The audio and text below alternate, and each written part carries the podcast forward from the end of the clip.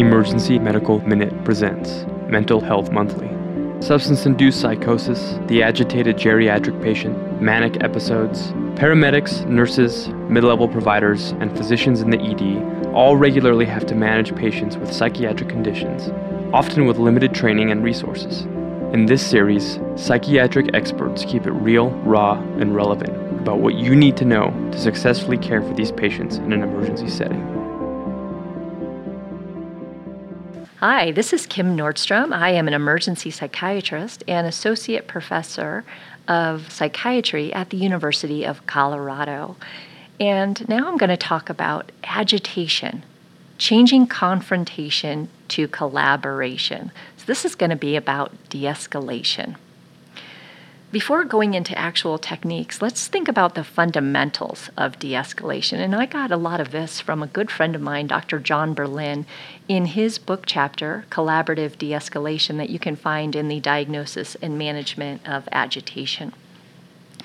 So, in terms of the fundamentals, the first thing you have to do is to prepare to engage. What? I got to prepare myself? Yes, you do. Um, it's really helpful if you get your own pulse before going into a highly charged situation. And the two ways to prepare to engage are first cognitively. Why do you want to de escalate the patient? And then emotionally. So let's talk about cognitively for a moment. Why do you want to de escalate the patient? Well, I'll tell you, over the years, after a patient has been in moderate to severe agitation, I've been known to sit with the patient and quietly, calmly debrief with the patient, wanting to understand what was happening with them. And over and over again, I have heard how scary it was to feel that out of control. And in those cases where the person went into restraints, how, how it was so traumatic for them. So I remind myself of that while I'm preparing to engage. Why do I want to de escalate the patient? Because I want to not introduce more trauma for the patient. Preparing to engage emotionally. Well, okay, what's that all about? Well, again, we're walking into a very charged atmosphere. So, what is my own pulse like right now? I probably didn't get enough sleep. Maybe it's hour 10 in my 12 hour shift and I'm exhausted. Maybe I haven't had my coffee yet, or on the other side, had too much coffee. Um, am I grumpy? Am I walking in with what we call a lot of affect? So, an outward expression of some of this internal stuff going on, right? And so, I, I have to kind of calm myself and make sure I'm not bringing all of my own emotion into the room. So, that is how you prepare cognitively and emotionally.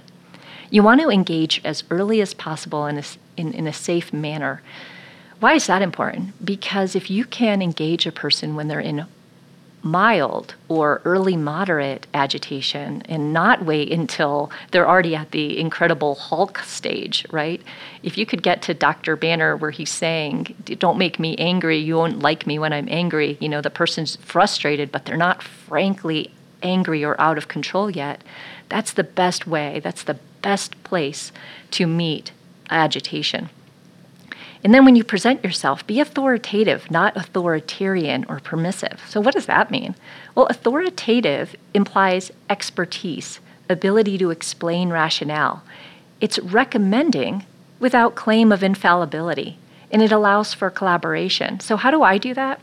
Well, you know, I will say to the patient, "Oh my goodness, I've I've had so many years of training, all those years of school and and all these years of working with people in the ED. I know a lot about the science, but you know what I don't know? I don't know you. I don't know what affects you, what makes you tick, what helps you calm down. You know you more than I know you. So how about the two of us work together to figure this out? In the moment I do that, it takes a lot of the charge away because I am helping the person exert some control when they're feeling totally out of control. And then lastly, be self assured and decisive rather than autocratic and domineering. All right, so those are the fundamentals of de escalation. Let's talk about the techniques. They're varied. So, some of them are as simple as what I've already kind of talked about your nonverbal behaviors to be strong, calming, and a non reactive presence. You can do simple things like provide for physical comforts. If it's really cold in the room, you have no idea how much of a hero I come off when I bring in a warmed blanket. That took nothing for me to do, but they feel listened to and they feel really um, excited that the doctor would care that much about them to do something like that a sandwich. Some of these people haven't had much to eat, or, you know, if they've already been in the ED for five, six, eight hours, uh, they're probably hungry. Can always offer voluntary medications. Also, I have sometimes used time out. So when the person is pretty darn agitated and I feel like we're just hitting a wall and I'm, I'm not getting anywhere, sometimes I'll say, you know, I think I'm making things worse. How about we just take a little time out? I'm going to step away for five minutes. Let's just let the situation calm for, for just a moment. I'll come back in and we'll see what we can do at that point. And sometimes that technique is very helpful.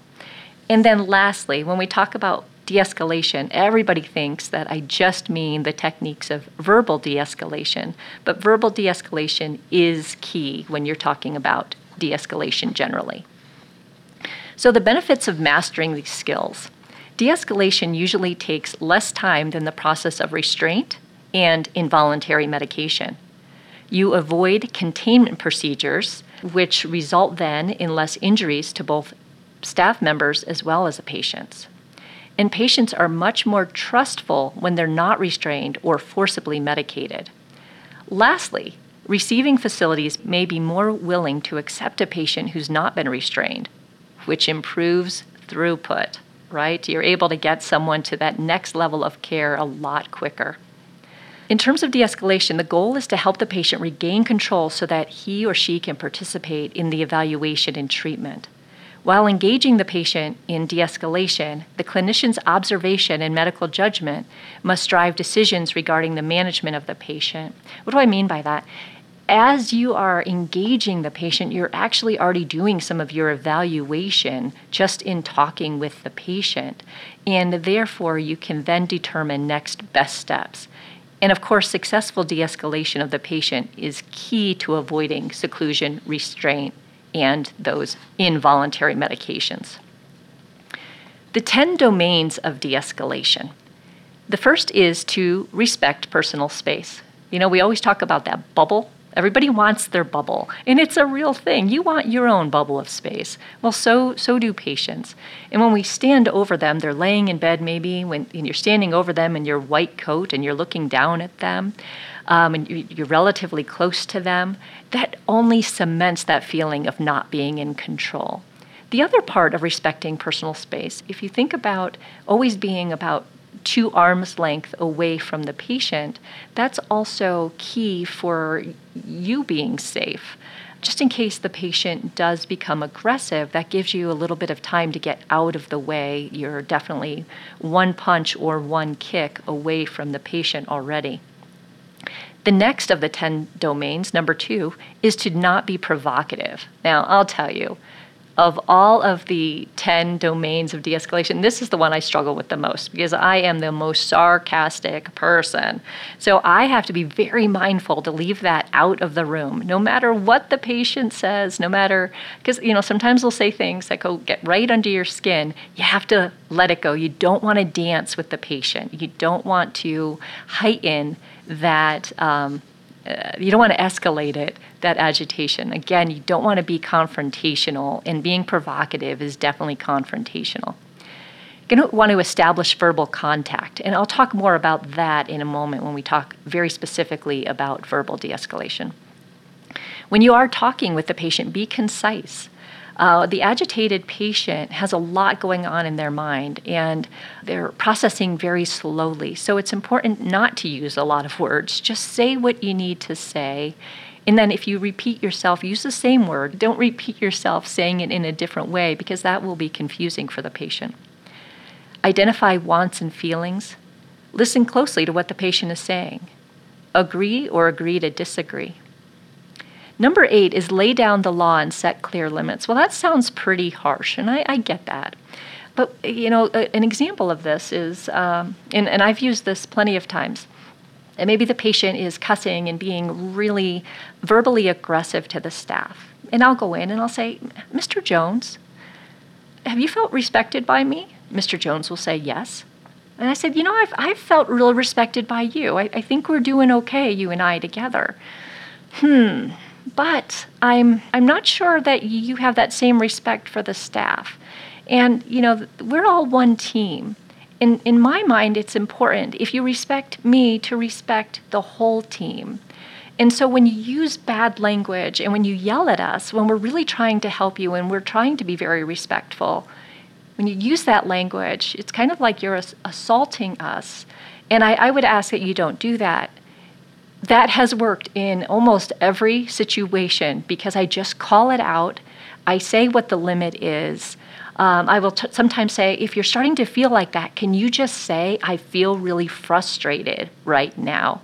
So I give them a tool, some kind of way to make sure that the person's frustration is known, but also say, but it's not okay to cuss us out. And it, it tends to work.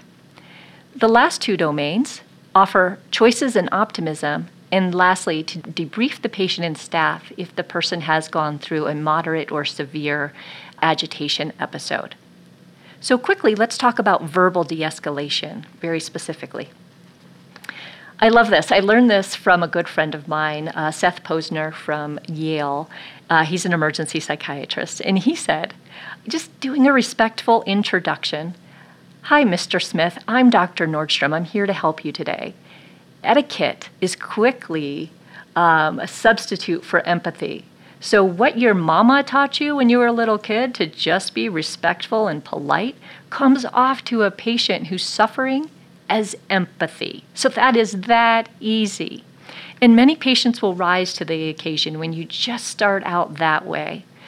Be helpful, handle simple requests for food and calls, like I noted earlier. Quickly confirm the story, let the patient know what you've been told, but allow the patient to offer corrections from their perspective. And this is where you, when you're doing this verbal de escalation, you want to use a lot of the verbal as well as non-verbal active listening that you, you learned early in your medical career. So listen initially, maybe you nod in agreement, you're showing that you're listening. Uh, let the patient list his or her wants and complaints, don't minimize them. Agree whenever you can, and it may be that you're agreeing to um, silly things like, yes, it's terrible when people can't act freely in the park. You might not want to agree that that it makes sense to run around naked in the park but you know yes it's it's it, you know we do have these laws that y- you can't do that and i know i know that can be really terrible uh, agree to disagree and when you're having this conversation with the patient you don't want to blame or argue with the patient uh, if you have to, blame some distant third party. So, how I use this is yeah, I know. You know, this, this you just had a really tough day and and when that police officer met with you out in the community, he was so concerned about you. He put you on this hold. Well, this mental health hold means that I have to evaluate you to determine next steps. I'm stuck and you're stuck. So this has already happened.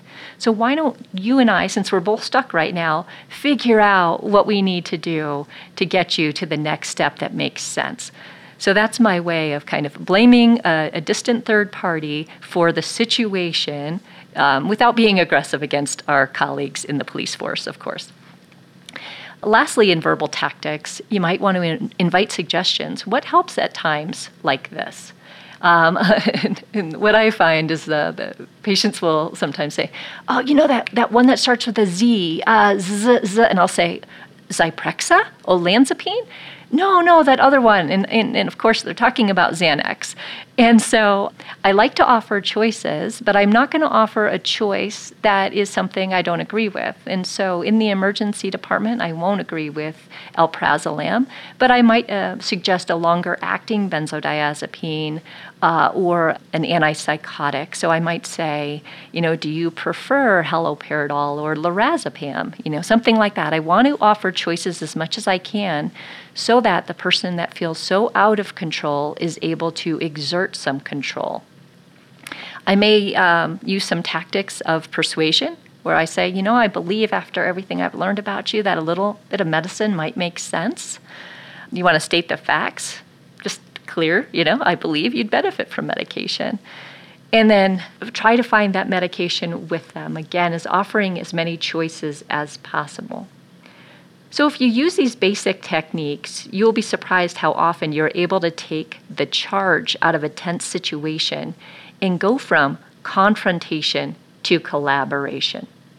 So, lastly, I just wanted to close with a couple of references because I love to make sure people have tools at their beck and call. So, the first is the American Association for Emergency Psychiatry Beta Guideline Beta is the best practices in the evaluation and treatment of agitation. There's a five guideline series in the Western Journal of Emergency Medica- uh, Med- Medicine. Uh, it was published in 2012. Western Journal of Emergency Medicine is an open access journal. And one of the articles is very specific to de escalation. So if you want to learn more about what I've talked about today, find that article.